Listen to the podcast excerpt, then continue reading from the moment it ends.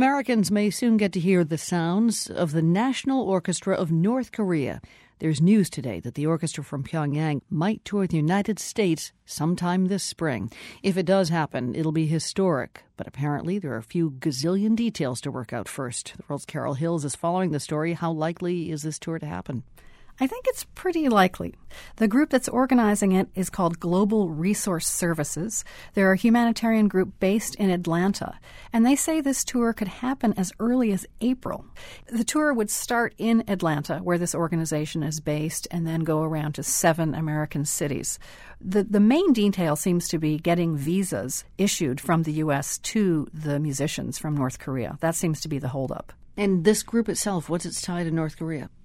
Well, the group Global Resource Services, they're actually a small humanitarian group which has a long history in North Korea. They do a lot around food security and education, and they do a lot with actually cultural exchanges. In the past 14 years, they've sent three different American music groups to North Korea.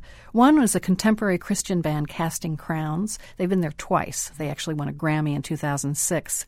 And another interesting thing is that last summer, they actually brought over the conductor of North Korea's National Orchestra. This is the same guy who will conduct if the group comes over, which I think it probably will. Says they brought him here to the States he was here as part of a cultural exchange.